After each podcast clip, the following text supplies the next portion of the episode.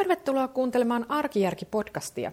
Minun nimeni on Jenni Sarras ja kirjoitan arjen järjestämiseen liittyvää blogia osoitteessa arkijarki.net.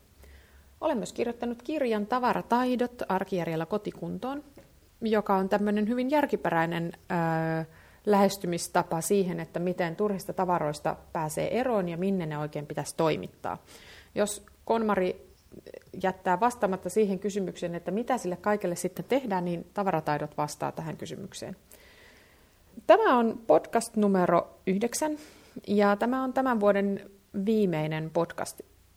Nämä jatkuvat vuoden alusta ihan normaalisti, mutta pidän tämmöisen pienen joulutauon. Eli ensi viikolla ei ole podcastia tulossa. Tänään aiheena on arkijärjen vuosikatsaus. Ajattelin, että käyn vähän läpi, että minkälaisia kaikkia projekteja mulla on tässä vuoden aikana ollut käynnissä ja mitä niille kuuluu nyt. Mullahan on yleensäkin, kun mä oon tämmöinen niin projektiorientoitunut ihminen, niin mä keksin muutaman kuukauden välein aina jonkun uuden, uuden projektin, jota rupean sitten innokkaasti toteuttamaan.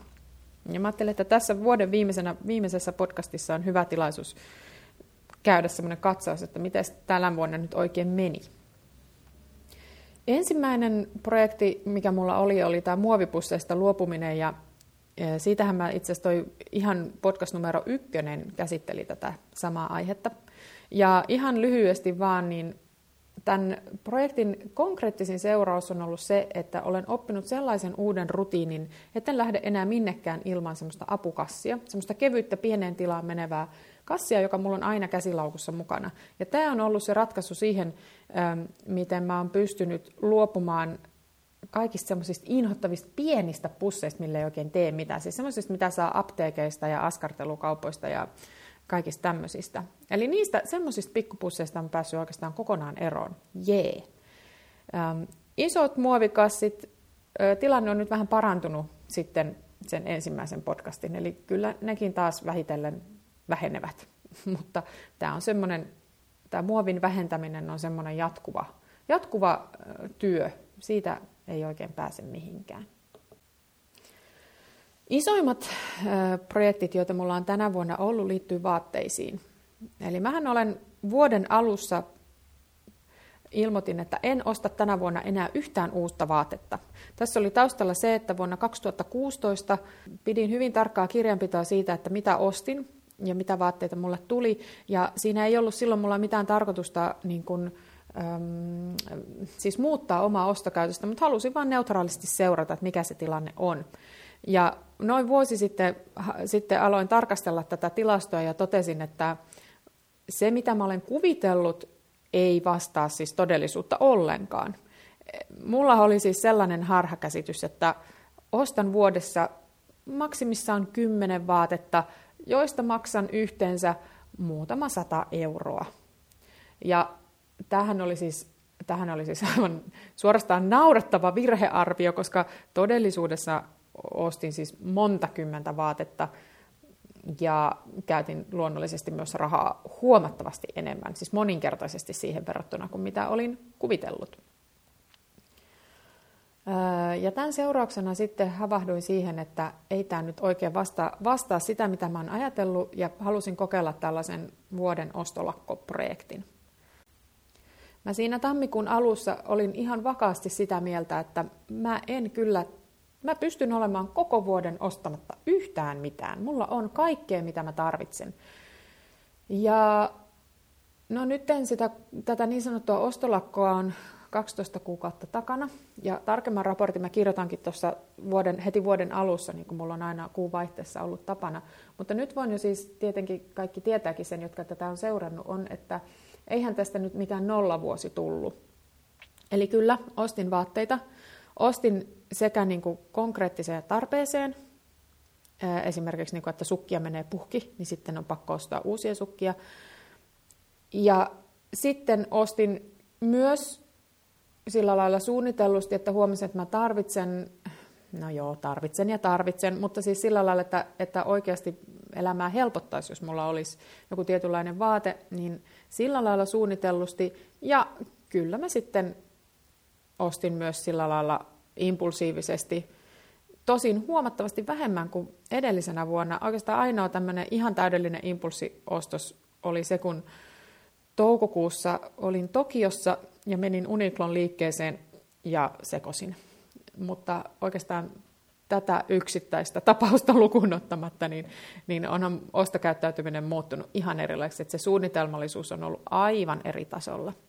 Ja lopputuloksena onkin sitten se, että mä olen ostanut, käyttänyt ensinnäkin huomattavasti vähemmän rahaa kuin edellisenä vuonna ja ostanut määrällisesti huomattavasti vähemmän vaatteita kuin edellisenä vuonna.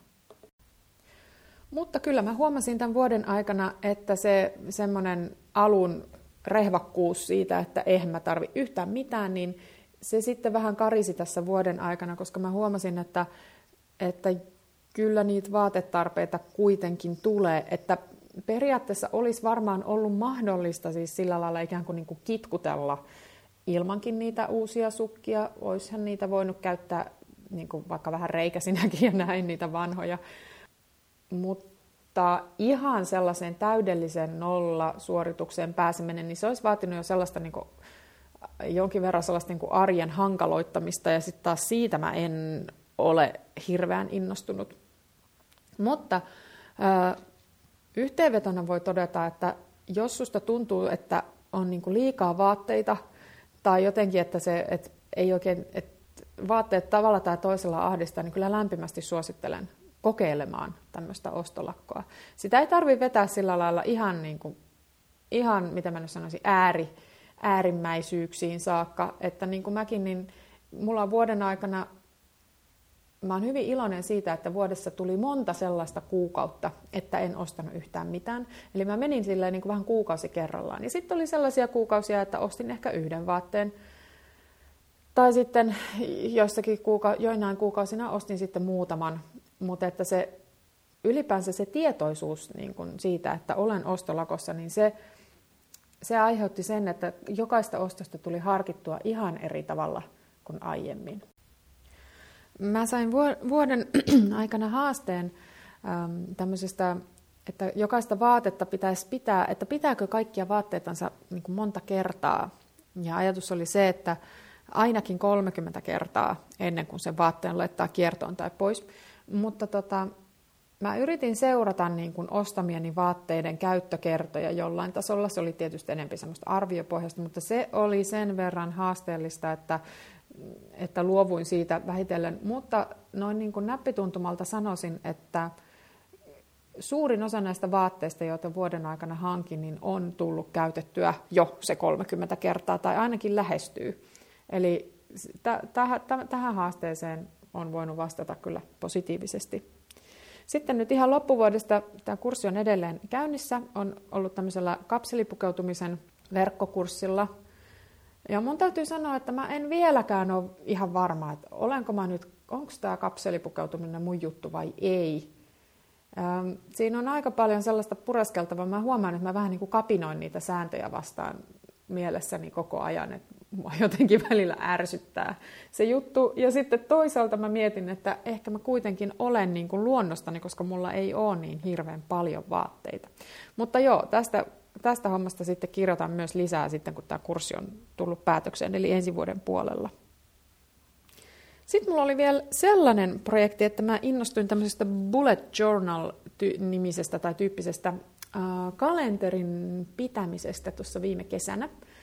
Törmäsin tähän ajatukseen siitä, että on sellainen niin kuin tietynlainen tapa tehdä itse oma kalenteri. Ja mä musta rupesi tuntua, että hei, tämä on nyt niin kuin vastaus kaikkiin mun kalenterihaasteisiin.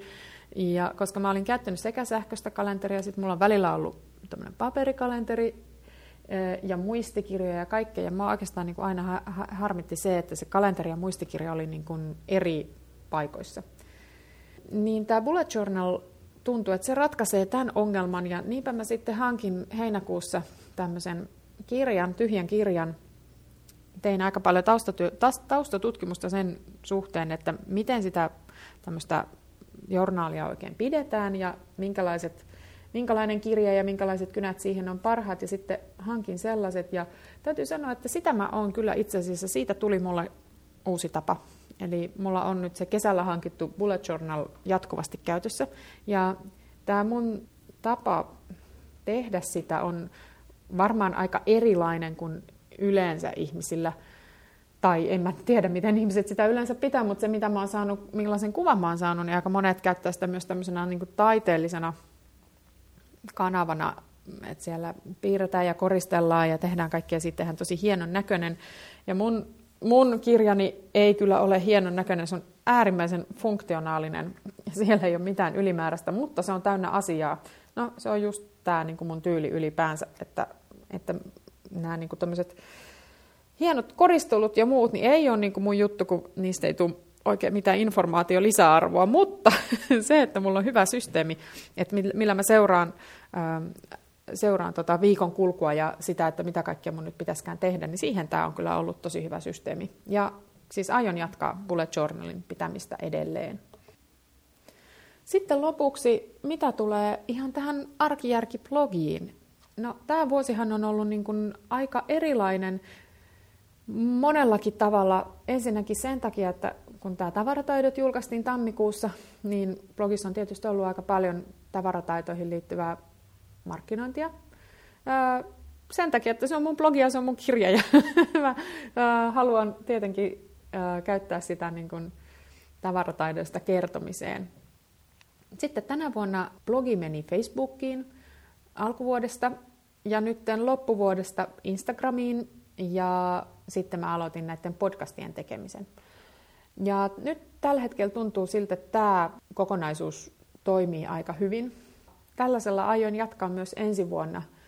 Mua harmittaa aivan hirveästi se, että se hakkeri sotki mun kaikenlaisia näitä syötteitä. Eli podcast-syöte meni rikki ja monien teidän, jotka seuraatte jonkun, jonkun tällaisen ohjelman kautta, joka niin kuin ko- koostaa kaikki blogi, eri, eri blogien päivitykset, niin siellä on edelleen ilmeisesti niitä linkkejä rikki. Enkä mä, saanut, saan, enkä mä löytänyt, että mistä mä voisin ne korjata. Ja mä oon tästä tosi pahoillani. Mutta sille nyt ei voi mitään, tälleen pääsi käymään. Ja toivotaan, että ensi vuosi selviää ilman, ilman ilkivaltaa. Ensi vuodelle mulla on tiedossa sellaista, että tämä ruokajärkiprojekti alkaa tammikuussa – Mä jatkan tätä tekstiilijätteen seurantaa. Sitähän on nyt pari kuukautta takana ja toistaiseksi mun arvioni tässä kohdassa on pitänyt paikkansa. Mä kuvittelin, että, että tota, tämä kansallinen keskiarvo ei voi pitää mun kohdalla paikkansa ja nyt parin kuukauden perusteella näin onkin. Näitä podcasteja mä haluan edelleen kehittää. Eli podcastit jatkuu, Instagram päivittyy edelleen tiheämmin kuin blogi. Ja tammikuun alusta blogikin alkaa taas päivittyä varsin tiuhaan sitten, kun näistä jouluhommeleista on päästy ää, ohi.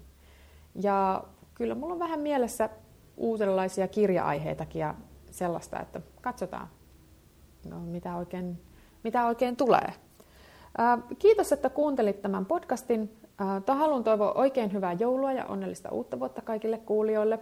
Ja ensi viikolla siis podcast on tauolla, mutta vuoden alusta voi olla, että se torstaina, en mene ihan takuuseen, että silloin heti torstaina, vuoden ensimmäisenä torstaina podcast on tulossa, mutta viimeistään perjantaina. Eli sitten taas uudet ajatukset ja uudet ideat. Siihen saakka moi moi!